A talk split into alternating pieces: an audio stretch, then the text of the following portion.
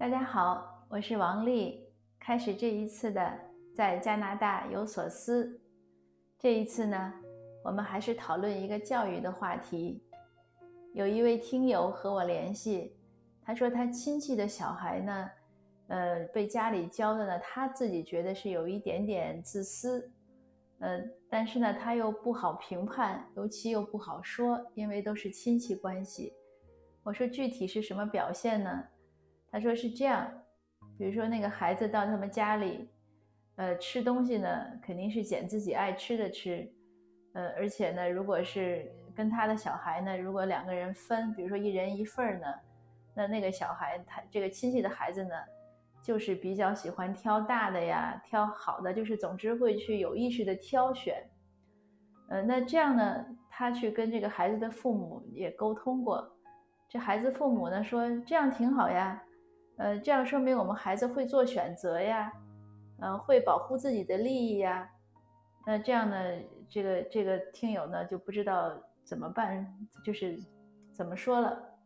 那还有呢，这个这个孩子呢，他有一次跟这孩子聊天，然后说这个孩子呢，那个班里让他做个班干部，这小孩说我不不要做，太耽误时间了，因为我影响我学习。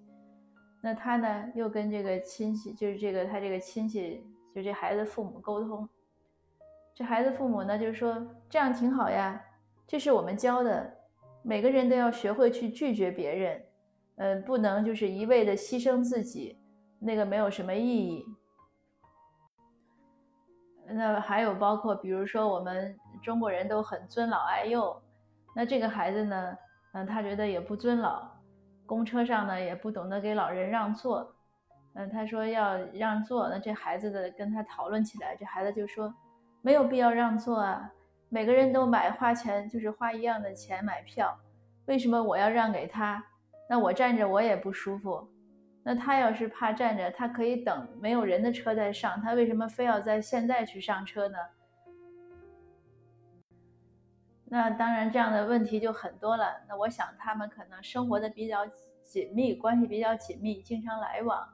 那像这个孩子到他们家，如果他说，哎，帮着做点活，这孩子是不愿意做的。他说呢，我要和谁谁谁和他的小孩一起玩，呃，没时间做。那他说让他们俩一起做嘛，那他也不愿意，他也不愿意他的玩伴去做活。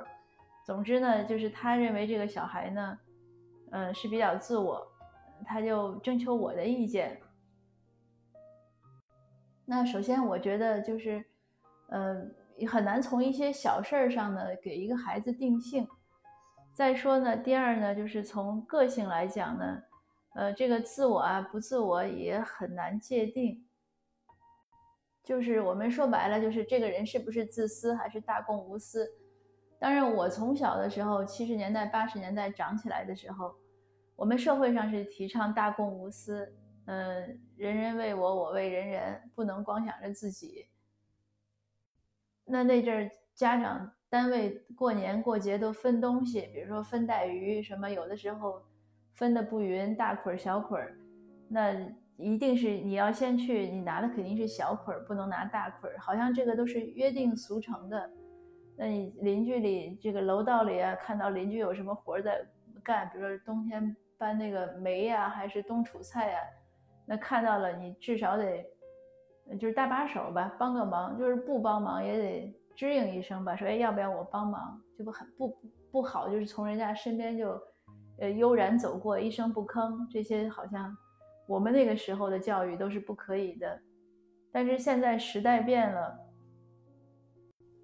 尤其是有些家长呢，就是说社会风气现在都这样。呃，他希望孩子将来会保护自己，呃，不要吃亏，呃，不要被欺负，不要太就是太软太善吧，种种这样的。所以这个就是可能过去一些认为自私的标准，现在就不算自私了。就像过去可能都是去拿那个，谁要是拿大捆带鱼，主别人都觉得这人不好。现在好像这个可能就司空见惯了。所以从从这个。就是怎么说呢？从这个自私不自私这个标准上呢，也不好界定。但是呢，我想说的是这样：如果家长怕孩子吃亏，那咱们就从吃亏这个角度上分析一下，呃，看看孩子这些哪些特点或者这些特点，将来会不会吃亏？那我想，如果是这个道理想明白了，可能很多家长也容易做决定，就是你怎么养你的小孩。那我们就先说，像说拒绝别人，这个确实应该学，尤其是我，我觉得我们华人特别不善于拒绝别人，反正我是这样，我我确实很不擅长。但是来了加拿大之后呢，我我就发现，而且不止我一个人发现，我跟朋友有时候交流，他们也有这样说，就是当你用英语是 say no 的时候就很容易。如果别人说，哎，你吃点这个吧，你到别人家做客，说来点那个吧，那个好像中文就不太好说，一般都哎谢谢谢谢就接了，但你可能不想吃，但是那个英文他就很容易，他说 no thanks，I'm good，就是。我就你就别管我了，就大家就好像别人就不再说了。然后平时如果那个说，呃，让你约你干点什么事儿，然后中文也很难推，但是英文确实也比较简单。他就说不行，对不起，我有什么事儿或者我不方便。这个可能是一种语言习惯或者一种思维习惯，所以拒绝别人呢本身不是个问题。但是呢，我想要看呢，就是说你拒绝的是什么和怎么拒绝。那怎么拒绝？我们刚才说了，你可能语言表达或者之类的，如果用中文表达呢，可能是要稍微委婉点，因为大家有这个习惯。但是要看拒绝什么。如果是这样很个人的事情，比如说，哎，你吃点这个吧，或者你穿上这个吧，或者怎么样，那你说我不行，这是一回事儿。和你为公众服务的拒绝是另外一回事儿。为公众服务的意识呢，我个人认为，我们其实。还不够强，就是我自己在加拿大这边生活，我看周围的族裔，尤其是当地的白人，就是几代那种白人，他们的这种服务意识非常强。我以前有写文章，也有写过，比如说孩子很多活动都需要家长做 volunteer，那那些白人家长有的时候就是夫妻两个都会来，我们家里还有小孩，那就把小孩一起带过来，就是就是全家人都出来做一件事情。但是这个在华人我觉得很少见，所以我觉得我们做这种 volunteer 啊，做社会服务的意识不够强。当然也有人说是语言的关系，可能有的人语言不好，也有这个关系。呃，当然不过呢，我也现在看到很多，就是越来越多的周围的人他们在做。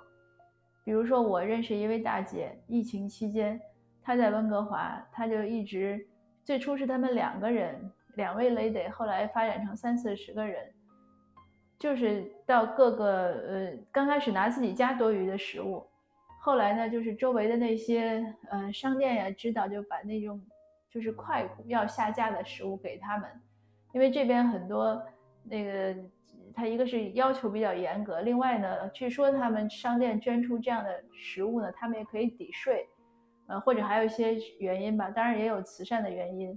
总之，他们就是能收到很多这样的食物。他们每每周就分几天呢，都去温东的那个唐人街那边，因为那边有很多流浪汉，去那边呢分发食物，就很了不起。这个是个很好的榜样。为为公众服务呢，这样的意识呢，应该是有。因为大家如果都是这样，那就是会回到我们说的。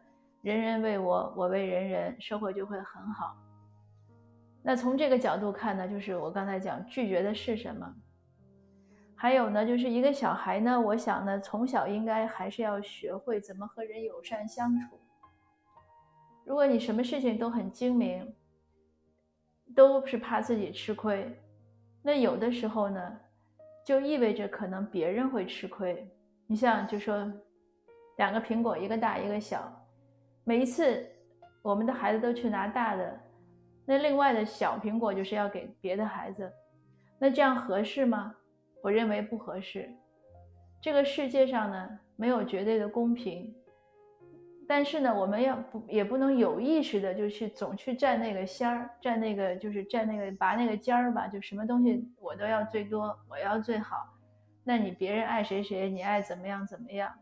那我认为这样呢很难和人长期的形成友好的关系，这个关系很重要呀，无论在国内还是在呃国外，不是说我们拉关系走后门那个关系，呃一一方面就是说你肯定是你和人相处的越愉快，你在工作生活越顺利，那别人越越愿意帮你嘛，这是个很简单的道理。你如果事事让人讨厌，同事都不喜欢你，同学都不喜欢你，那真的有什么困难的时候，人家谁愿意帮你呢？或者真的有什么机会的时候，呃，可能大家就是再再互相让也礼让也想不到要让给这个，就是和人相处不愉快的，这还是一一方面。另外呢，大家可能都看过那个，就是有一个哈佛大学做了几十年的研究，就是人为这个什么和长寿还是和什么幸啊幸福幸福的秘密是什么？就是什么会让人最幸福？那它的最关键的因素就是良好的人际关系。那你要从这个角度讲，这个意义就大了。你和人相处的好，你就幸福啊！幸福，这是我们人生的，可能个人生活的一个很大的终极目标吧，对不对？你说你赚钱呀，你打拼呀，你为了什么？不就是为了幸福吗？那家长呢，千万不要因小失大。不要因为怕孩子吃个小苹果，呃，少少吃两口东西，或者什么事儿可能吃点亏，让孩子呢奋斗一生、奔忙一生找不到幸福，那就是真的是麻烦了，因小失大了。还有呢，从第三个方面想呢，我也在有时候我也经常在想，你说什么算吃亏？我们一方面说就是塞翁失马，对吧？有些事儿呢，你看着是吃亏，它可能反而是个转机。另外，咱们就就说不说这个，就是你就是吃亏了，你就别阿 Q 精神了，你就承认你吃亏吧，承认你这次失败吧，也没问题。那我们要教会孩子什么呢？就是要接受吃亏，接受失败，接受不如意，这个很重要。你像我昨天就是分享的那个卓别林讲的那个，就是 This is the life，这就是人生。这句话呢，说起来呢是很容易，听起来呢可能有时候也很浪漫，但是现实就是这样。我们都希望小孩会会进步，会向前，这都没问题。就是我觉得有时候说呢，激流勇进是每个人的一个本能，但是你要也要他知道。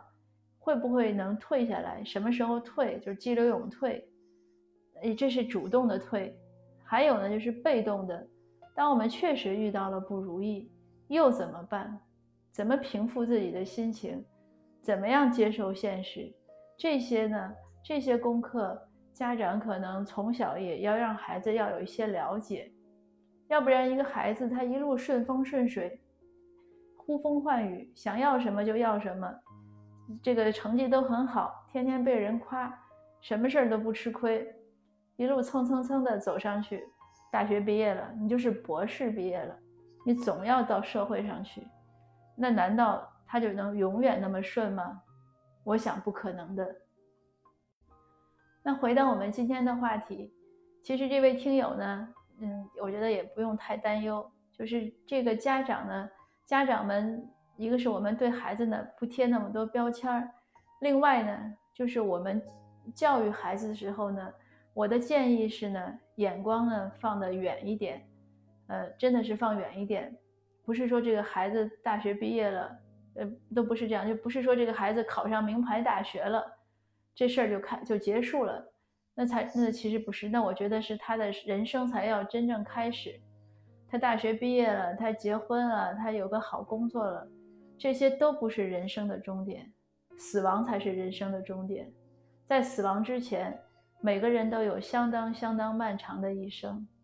那如果我们能把眼光看得那么长，那有些事情呢，可能就不是事儿了。呃，也希望这个这些就是这些分享呢，能为这位听友解惑，呃，也是和大家共勉吧。在家庭教育。和自我教育的路上，我们每个人都是学生，每个人都是行者，永无止境。那今天的分享呢，就到这儿，谢谢您的收听。我们下次见。